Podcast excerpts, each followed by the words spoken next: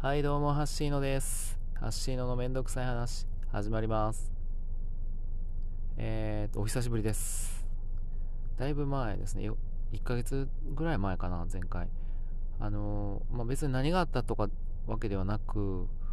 えーと、収録するタイミングがあったんですけど、収録したもののなんかうまくいかず、配信するに至らなかったことが何度かあったので、まあ、だらだらゴールデンウィーク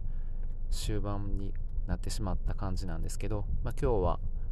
収録しきって配信ししようと思ってます。はい。なので、久しぶりに聞いてください。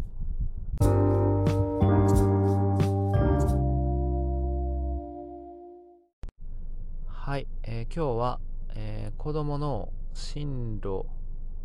の決め方についてちょっと話そうかなと思っています。というのも、あの最近の僕の頭の中はそのことでいっぱいなんですよね。そのことって、あの、まあ、次男がね、中学受験をしようとしているという話は、まあ、してたと思うんですけど、よう考えたら、長男の高校の進路も同じタイミングで来るやんけってなって、えー考えなあかんことが2倍に増えたイメージなんですよね。なので、ちょっとそれを最近ずっと考えていて、えー学校の説明会とか、もう行かなあかんのじゃないかとか、で、子供の学力、まあ長男もそうですけど、どれぐらいなのか、まあ学校の成績は、まあいいとしても、実際それは、うーん学力としてどのレベルなのかっていうのは測れてないので、まあ、その辺も含め、あとは、まあ、長男の場合で言うと、サッカーでどこかから声がかかるのかかからないのかみたいなところもあり、えーと考えなあかんことが結構あるなっていうことにちょっと気づいてしまって、もう最近そのことで頭がいっぱいなんですよね。で、まだ、えっ、と、長男中2で、次男小5なので、まあ、余裕はあるといえば余裕はあるんですけど、僕ね、これを考えてるときに、なんか自分の性格っていうのがちょっと見えてきて、なんかね、できることはやっときたいって思うのと、あと、なんかね、選択肢が狭くなるっていうことがすごい嫌なんだなって気づいたんですよね。うーんとね、優柔不断な性格がどう影響してるのかちょっとわかんないんですけど、例えば、えーっとね、ちょっと話脱線しますけど、僕コンビニでなんか、ちょっとお昼ご飯でも買おうかなってなった時もむちゃくちゃ悩むんですよ。えーっとね、後悔したくないっていうのがすごく強くって、これを選んだばっかりに、うわ、あっちにしとけばよかったって思うのがめっちゃ嫌で、頭の中でこれを食べた場合の自分の、えっと、お腹とか、えーその後のテンションとか状態をシミュレーションするんですよね。例えばおにぎりを食べた場合、えパンを食べた場合、え麺類を食べた場合とかを食べた後のことまでイメージして、あ、後悔しなさそうだなっていうのを選ぶようにしてるんですよね。後悔することにすごい恐怖心がある。でこれがいいかどうかっていうと、別に後悔したっていいとは思うんですけど、あの、人として普通に。でも僕はそれがなんか嫌なんですよね。できることをやりきれば後悔はしないというか、あ、そうそう、そうなんですよ。だからなんかベストを尽くせば、結果は受け入れざるを得ないので仕方ないんですけど、ベストを尽くしてないまま決めたことによって失敗したってなったらめっちゃ後悔するのでベストを尽くしたいっていうのが僕の性格なんだっていうことがまあ分かったっていうのが今回のこの子供の進路のことでもより一層浮き彫りになった感じがしていて。なのでえーっとまあ適当に選んで、まあ、ここかここかここで選びいなみたいな感じ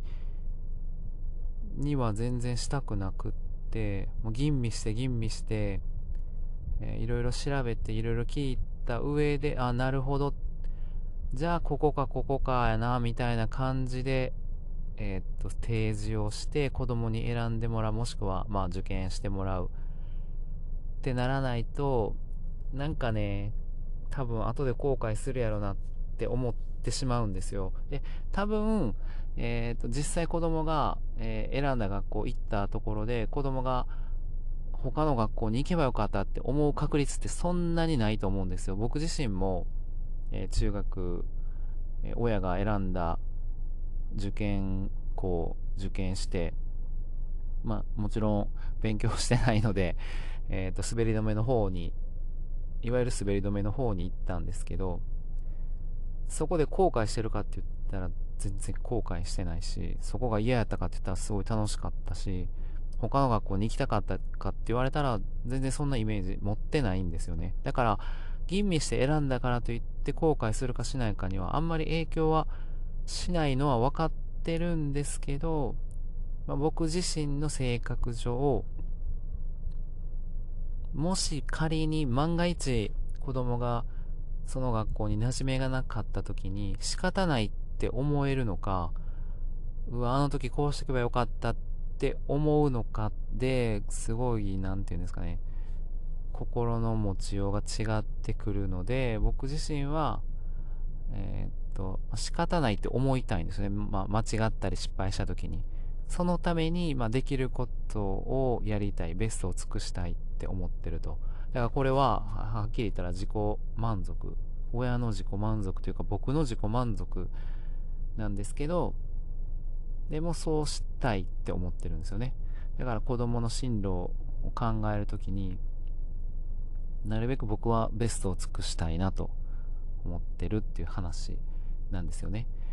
で、そこで、えー、っと、ちょっと前置きが長くなったんですけど、じゃあ子供にとっての えっと、いい選択って何かってなったら、また難しくないですか？子供がどうなりたいか、どうしたいかっていうのだけで決めるわけにもいかないし、えっと、あれなんですよね。なんか子供がやりたいこととか子供の、えー、っと、意見がはっきりしていたら、それに寄せて、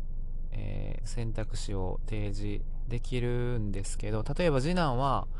えー、あれがしたい、こうしたいっていうのをはっきり言ってくれるので、まあ、やりやすいんですけど、長男は、それがないんですよね。なんか何でもいい、別にどこでもいい。えー、あれは嫌やけど、これかこれやったらどっちでもいい、みたいな感じなんですよ。だから、長男の中での希望とか えっ、と、思いっていうのが、まあ、こっち側が汲み取りにくいんですよね。で、そこで、うーんと僕ら親ができることって、なんだろうなっていうところで今すごく悩んでるというか、例えば、えっ、ー、と、長男の場合、ま、サッカーそこそこ上手いので、まあ、サッカーで声がかからなくはないとは思うんですよ。でも、えっ、ー、と、いわゆる、なんていうんですかね、えっ、ー、と、全国常連の強豪校から声がかかるかって言ったら多分そこまでではないと思うんですよ。で、じゃあ仮に、えっ、ー、と、サッカーやるためにそういう強豪校に受験して行ったとした時に、うん、その競争がすごいなんか勝ち勝ち抜けるのか、まあ自分の実力を発揮できるのかって言ったら、まあそういうタイプではなさそうだなとは思ったり、じゃあだからといってそれを避けて、あの自分、自分というか子供が、あ実力発揮できそうな、ちょっとレベルを落としたそこそこの学校を、えー、と選んでそっちに行くように促すのかとか、えー、まあ、全く逆にサッカー関係なく学力で、えー、学校を選択するとなった時にまた、えーと、サッカーも強いところを提示するのか、えそれとも全くそれは無視して学力でなるべく高いところを、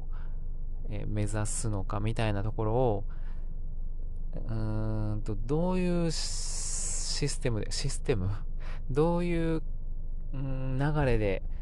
えー、決定していくのかっていうのがむっちゃくちゃむずいなって思ってるんですよね。ん、でなんかあのほぼ教で坪健さんのほぼ教でえー、っと将来なりたいものっていうのが仕事に紐づいてしまっているっていう話を聞いてうわ確かにってなったんですよ。ただあのまずいぶん前からあのサッカー選手ってねあの子供はみんなサッカー選手になりたいって言うんですけどでもサッカー選手で一生を過ごすことはまあ不可能だっていうのはみんな分かってるし、えー、サッカー選手の選手寿命というのはすごい短いので、ほぼ20代でもう引退すると。なった時にその後のセカンドキャリアっていうのがちゃんと考えるか考えないかで人生変わるよっていう話はまあまあ結構あるので、まあ、サッカー界においては、うーんと、そのセカンドキャリア、サッカー選手にただ漠然となりたい、じゃあそれを目指して頑張ろうぜっていう考え方では動いてないのは動いてないんですけど、とはいえ、え、ー、と、なりたいものっていうのはやっぱりサッカー選手っていう考え方って言ってしまうんですよね、子供ってやっぱり。でも、まあ、僕らは、えっと、サッカーが好きなのか、サッカー選手が好きなのかって言ったらどっちっていう話をまあ子供にすると、まあ、サッカーってやっぱり言うと思うんですよ。で、まあ僕もそう思うし、えっと、サッカー選手だけが全てではないっていうことを、まあ、今のうちから、まあ、刷り込みじゃないですけど、どんどん言ってはいるんですよね。なので、あの、サッカーが好きやったら、サッカーなんて一生できるし、どこであれば。まあ、例えば、カズ、キングカズなんか、今、JFL でやってるんですね、現役として。あれって、よくあるサッカー選手の像って、まあ、20代で J リーグ、J1 リーグで活躍してた選手がどんどん、まあ、若手に追い抜かれていって J2 に行ったり J3 に行ったりして最終的に引退するみたいなパターンよくあるんですけどもっと言えば日本代表クラスで行くともう J1 のチームで活躍できなくなったら引退するみたいなことも全然よくあるんですけどでも数は JFL まで落としても、まあ、現役を続けていると。まあ、あれは数の、まあ、商品価値って言い方悪いですけど、まあ、ブランド力もあるので、もう欲しいチームは腐るほどあるとは思うんですよね。だからそこに、まあ、話が合えば行くっていうのは全然ありだと思うんですけど、一般的に、えー、っと、プロのサッカー選手が一生プロでいることは不可能なので、いつかどこかでプロのサッカー選手ではなくなる時期っていうのは来て、その後も人生長いけども、サッカーはやろうと思えば、まあ僕も今もずっとやってますけど、社会人リーグであろうが、草サッカーであろうが、一生楽しめるものなんですよね。なので、一生サッカーを楽しむっていうことを目標っていうか、やりたいことっていうふうに思えると、別にプロのサッカー選手になる必要性っていうのはほとんどないけど、えー、サッカーには携わりたいなら、まあ、例えば、えー、全然関係ないグラウンドの整備の仕事も全然あるし、とか、えー、っと、スタッフ的な、あの裏方のスタッフ的な仕事もあるし、えもちろんね、チームでコーチとか指導者っていう道もあるし、まあ選択肢は本当にたくさんあるので、それをまあ僕は、えー、子供に示したいなと思ってるんですよ。で、その中で自分がこうなりたい、こうありたい、みたいなものを、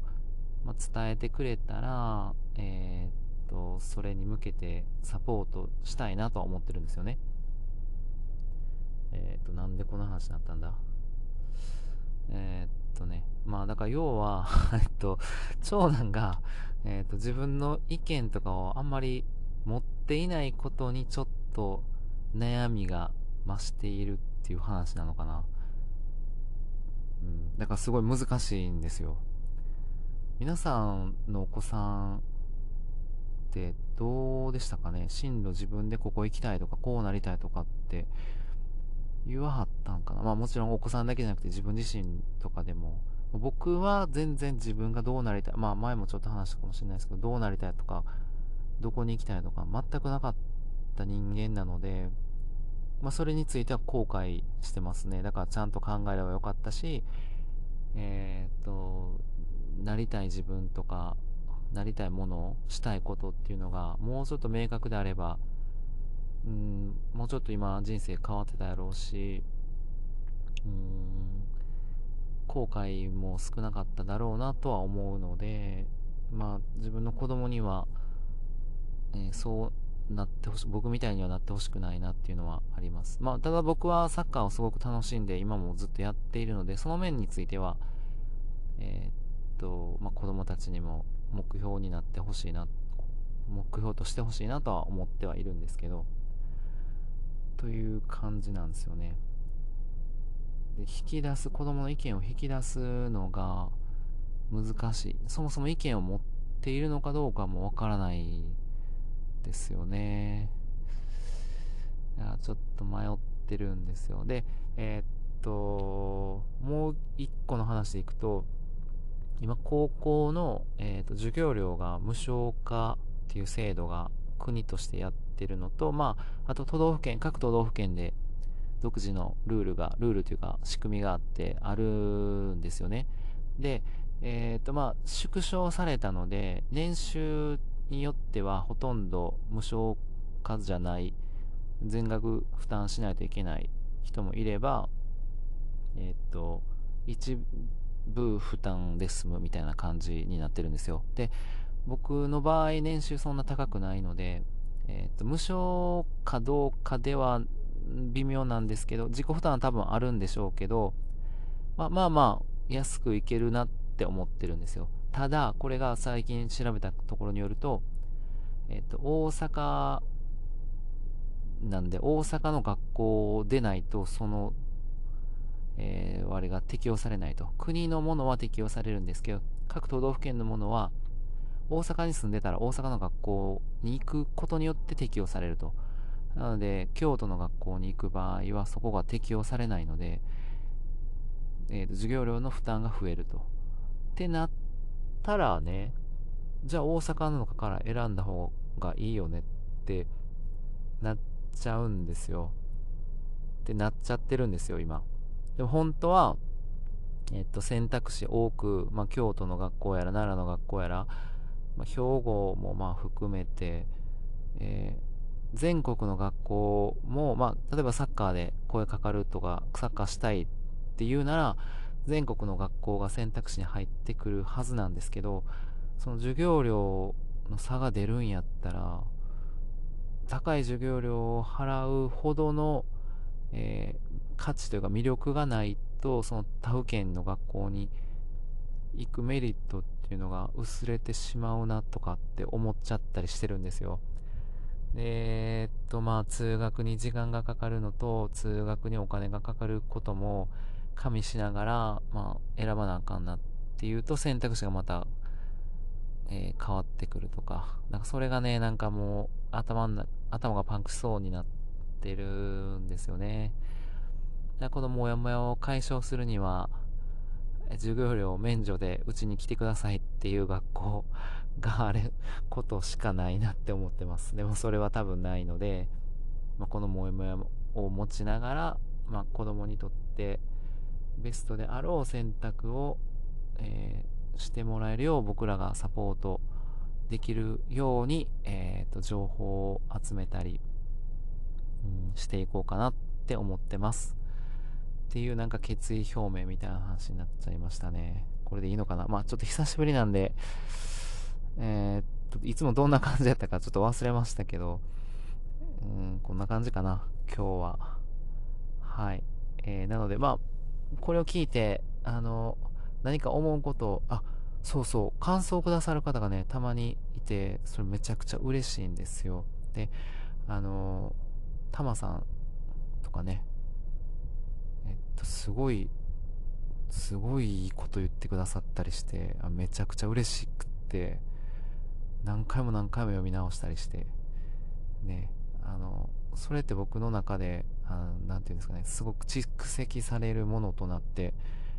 僕がパワーアップできる 要素になってるのであのまあ本当に一言でも全然いいんですけど何か思うことあればすごく嬉しいのでぜひご意見